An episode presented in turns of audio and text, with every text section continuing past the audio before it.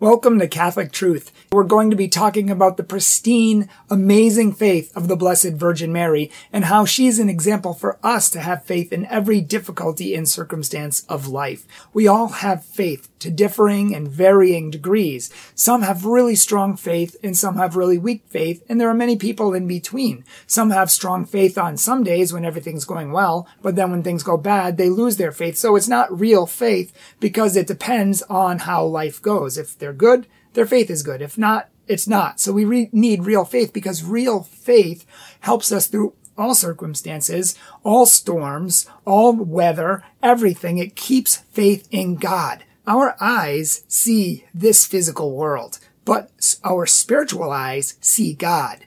And those spiritual eyes are the eyes of faith. Faith helps you to see God, to know God, to love God, and to believe in God even when things don't make sense, even when life doesn't go your way, even when things fall all around you and everything is blowing up, disasters of life. Faith keeps their eyes on God. It doesn't lose heart. It doesn't despair. It doesn't get sad or depressed. It keeps faith in God. It says, God, I trust you and I love you and I know that you know what you're doing. And even though everything else is falling around me and even though there are many bad things in my life and, or maybe there's circumstances that I just don't understand and I can't understand why I'm in a desert and I can't find you.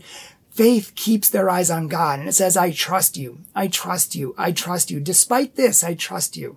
Despite that, I trust you. Despite everything blowing up around me, I trust you. Despite the fact that it doesn't seem like you're real sometimes, I know you are. I know you are and I'm going to keep believing, Lord, even though sometimes it doesn't make sense. And I believe that you will reveal yourself to me. I believe that you will give yourself to me. This is what faith says. And many of us struggle sometimes with this and we need to make these constant acts of faith that I just made.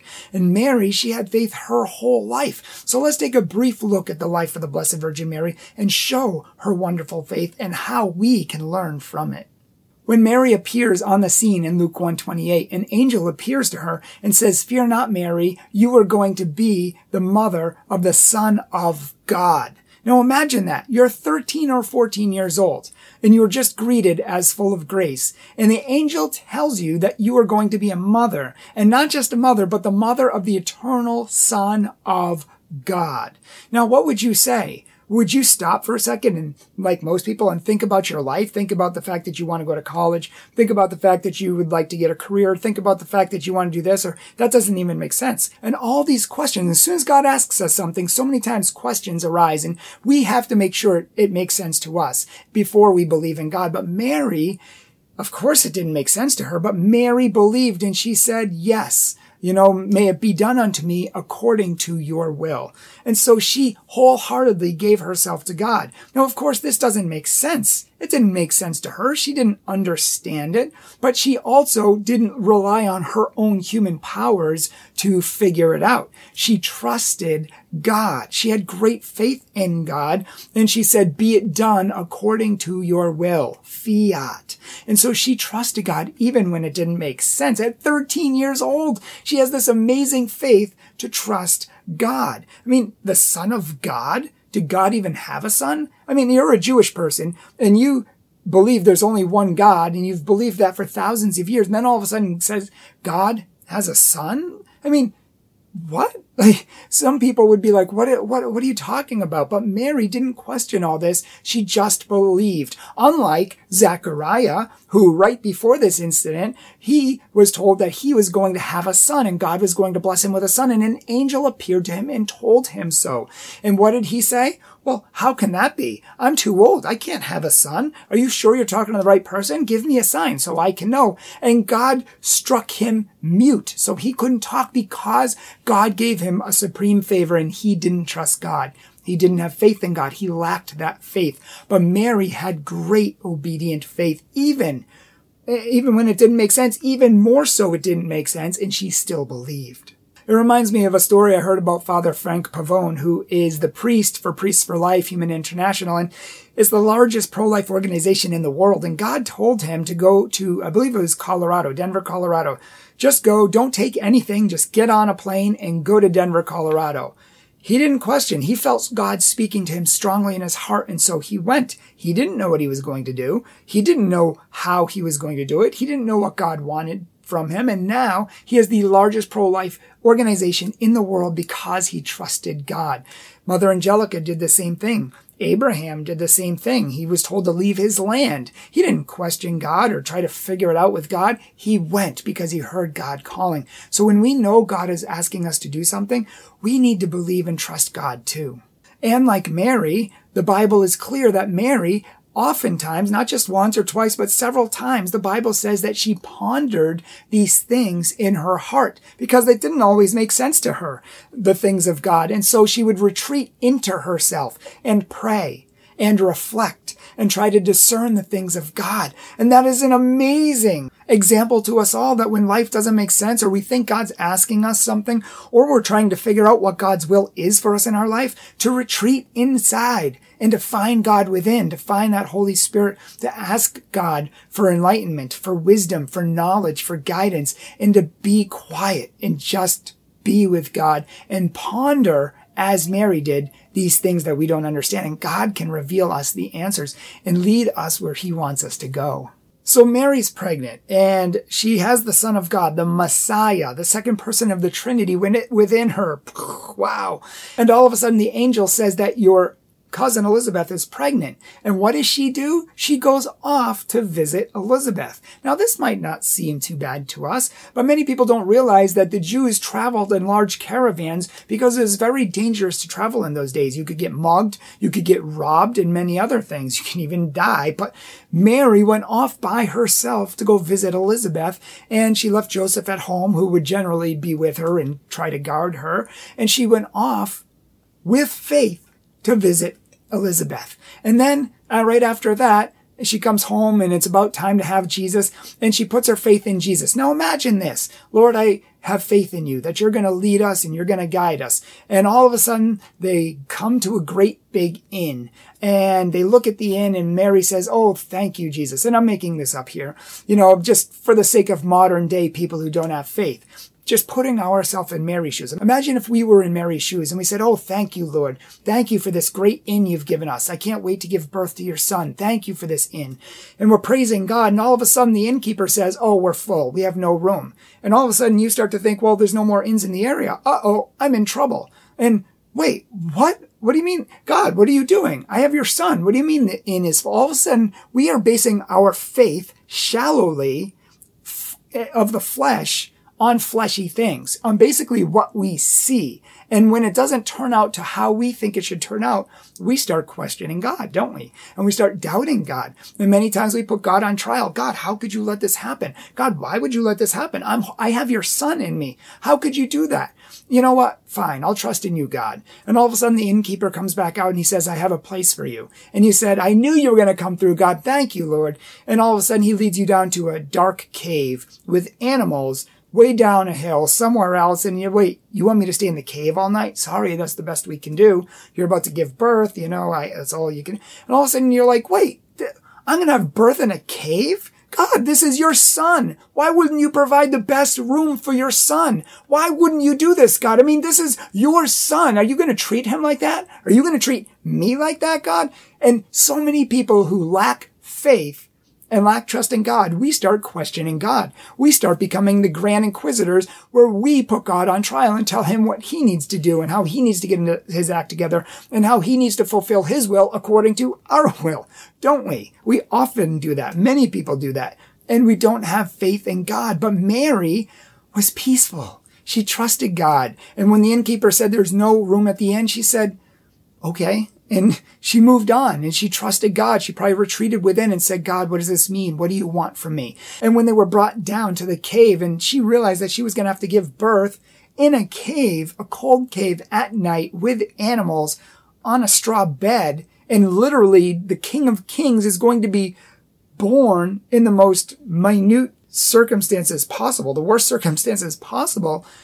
Did she complain to God? No, she didn't. She had great faith. And she said, God, if this is your will, I'm going to do it. At every moment of her life, she said yes to God. And at every moment of her life, she tried to figure out why God wants this or what God's will was. And, and she didn't question like we do. She just trusted God. She surrendered to God. And that's a great, amazing example for us. Jesus left the glory of heaven, Philippians chapter 2 says, and he took on the form of a slave. He became the lowest of all, even though he's the highest of all. And he had the most meager birth and circumstances. I mean, he could have reigned as a king, but he chose to walk around as a pauper. He had a sack on. He didn't have any food. He didn't have any lodging. He didn't have many things that we have today because he renounced all of that for his father. He gave up everything to teach us how to live for God to surrender anything and everything at any time that God wants us to. Now that's hard. It requires great faith. And we need to have a great prayer life like Mary and the saints if we want to have great faith. So Mary, through all of this, had great faith in God. And, uh, and imagine the temptations she must have possibly faced. I mean, when she sees Jesus born, she must have loved Jesus. But over the next couple of years, she's seeing a little baby who's crying, who's pooping, who's puking. I mean, this little baby, and she might have asked herself or been tempted to ask herself, is this really the eternal son of God? I mean, he's pooping. I'm changing his poop. I'm changing his puke. I'm brushing his teeth. I'm teaching, how can this be the son of God? Now, any of us may have asked that. And have doubted. Even John the Baptist doubted. He's like, are you the one that God sent into the world? Even though he knew he was the one. In prison, he had some doubts and he asked Jesus, for faith. Even the apostles asked Jesus to increase their faith. But Mary continued to believe in God. She didn't keep questioning like we do or try to figure out or say this doesn't make sense. She trusted in God and she trusted that Jesus was the Messiah. In the highs and in the lows, when things didn't make sense, when the prophet Simeon said a sword was going to pierce her heart, she didn't quite know what that meant, but the Bible says she pondered these things in her heart. She was regularly praying to God, and that's important. She had a good, deep prayer life. She was regularly reflecting on God, on His plan, on His words, which is what we need to do. We need to be reading the Bible, reflecting on His word, re- reflecting on what He, we think He's telling us and discerning these things. Paul says to discern all things and hold on to what is good.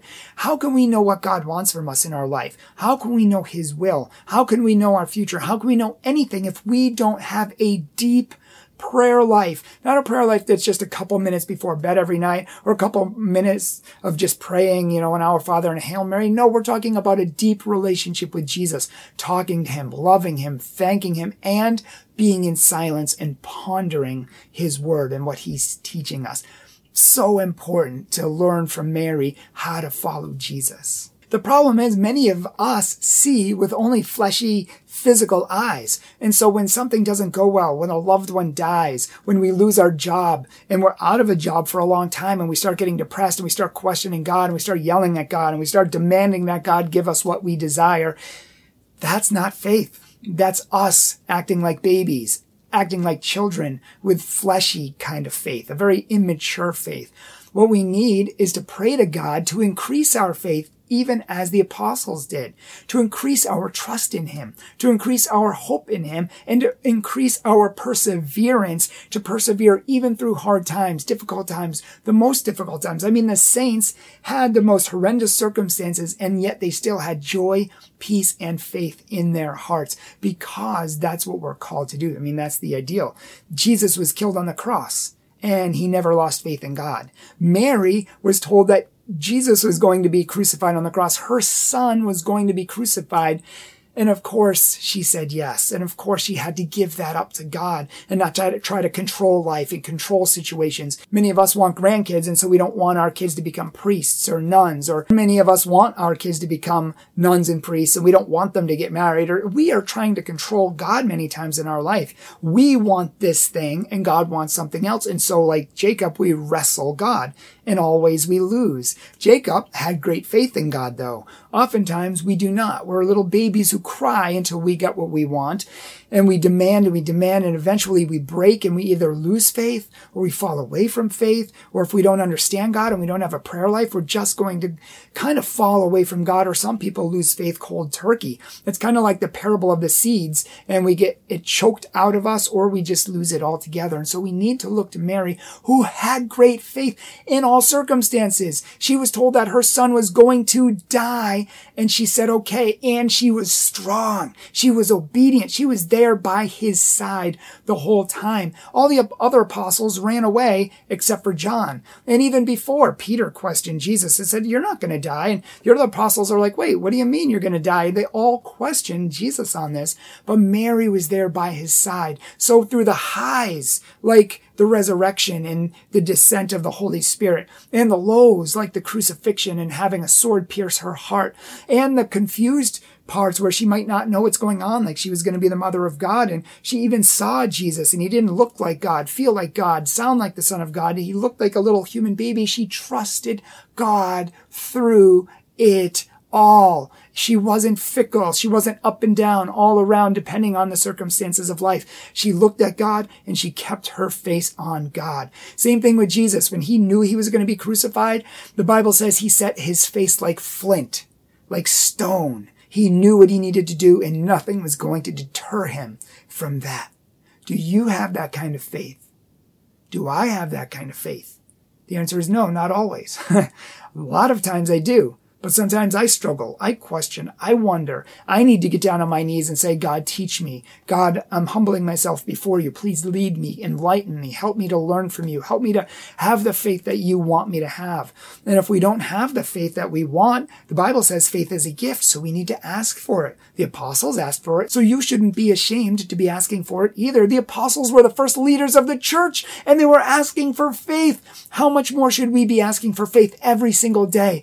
Begging for faith if we don't have faith, begging for trust, begging for those virtues and gifts that we need from Christ so that we can be strong and not fickle in our faith. I remember the quote that Padre Pio, St. Pio once gave, and he said to doubt God is the biggest insult of divinity. Why are you doubting God? And what are you doubting? Are you doubting that he has your best interest in mind?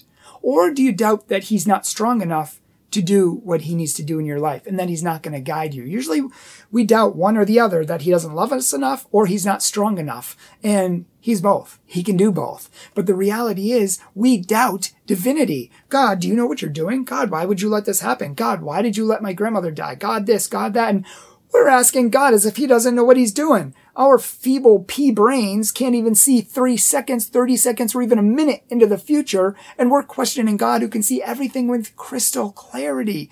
Yes, we might be hurt. Yes, we might be sad. Yes, we might not understand, but to put God on trial as if he doesn't know what he's doing, a better thing to do is God, I have no idea what's going on in my life. I need your enlightenment. God, I don't know why these things are happening and I, it doesn't make sense to me, but I'm going to trust you. Please help me to trust you. Please reveal to me your plan. Please reveal to me your will. Show me what I need to see that I'm blind to, God. Help me to see as you see. These humble prayers will help you to break through with God and have great faith and trust and break through moments with him far more than questioning him, doubting him, getting upset at him, you know, running away and saying, I'm not going to believe in you more anymore, God, and many other things. We need to humble ourselves before him and seek his face. Mary had great faith in every circumstance of life. She had a great prayer life and she had a great interior life, meaning she constantly retreated inside and meditated on the presence of God, reflected on his word, and reflected on things in her heart. We need to do the same thing if we are going to be disciples of Christ. Get down on your knees and pray every single day for great, amazing faith. Ask Jesus to bless you, heal you, heal those broken parts that keep you from trusting in Him. Those broken uh, hurts in us, maybe from our parents, maybe from a boss, maybe from a broken relationship. These things hurt us and keep us from trusting God. Whatever it is, ask God to give you the great faith that Mary had, to give you the faith that He wants you to have. Because when we have this faith, we will be fully alive and nothing will come between us and our Lord Jesus Christ. Please Pray for us. Please pray for me that I may have great faith, that I might not falter when the test comes, that I might not fail when things don't make sense around me or I'm getting pounded on all sides. I need to keep faith too. So please pray for me and I will be praying for you. If you like this video and you think it's important, please share it with others and please subscribe to our channel so you get many more videos like this. Also, please like this video. Kiss that like button. Don't smash it because we're Catholic. I mean, goodness. Just kiss that like button. Give it a little holy touch, a little like. And uh, make sure to leave a comment too, because liking, commenting, and sharing these videos help to make them more popular and help more people to see them. Our world is dying and it needs Catholic truth. And you can help us to evangelize by sharing these videos and liking them. And you can help us evangelizing by supporting us on PayPal or Patreon below. $10 a month, $25 a month, $50 a month if God has blessed you. Some people even give 100 to $150 a month because they understand that our work work is so important and souls are dying every single day. And God has appointed us to help as many as humanly possible. So thank you for considering supporting our ministry. For all of our new patrons, we thank you so much. You are the reason this ministry exists and we thank you. And every soul saved, you have a hand in that. You are cooperating with God. So thank you so much. Thank you for all that you do for us and may God bless you.